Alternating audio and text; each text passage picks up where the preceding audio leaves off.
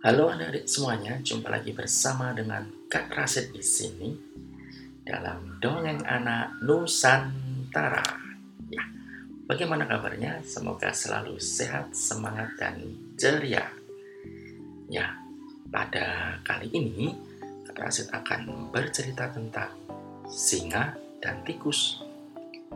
Singa tengah berbaring lelap di dalam hutan Kepala besarnya ditopangkan ke kaki depan. Seekor tikus pemalu tak menduga bertemu dengannya.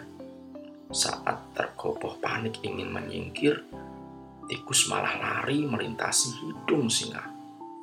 Terjaga kaget dari tidur, dengan marah singa menindihkan cakar pada makhluk mungil itu dan bermaksud membunuhnya.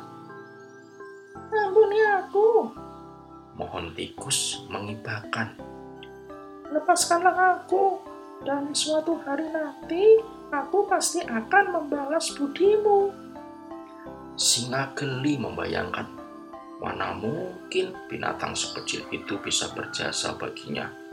Tapi karena murah hati, ia akhirnya membiarkan tikus pergi.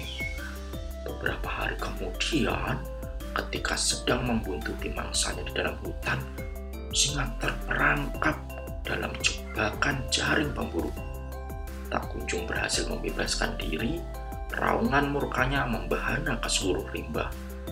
Tikus mengenali suara itu dan bergegas menemui singa yang tengah berjuang. Ia langsung berlari menuju jaring, lalu menggerot-goti tali tambang besar yang membelit singa. Sampai putus Akhirnya singa segera terbebas.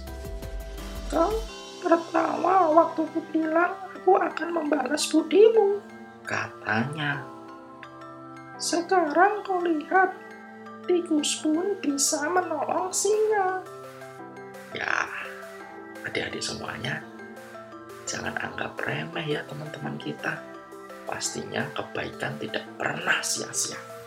Walaupun diberikan oleh seseorang yang mungkin kita anggap tidak memiliki kemampuan apa pun gitu ya.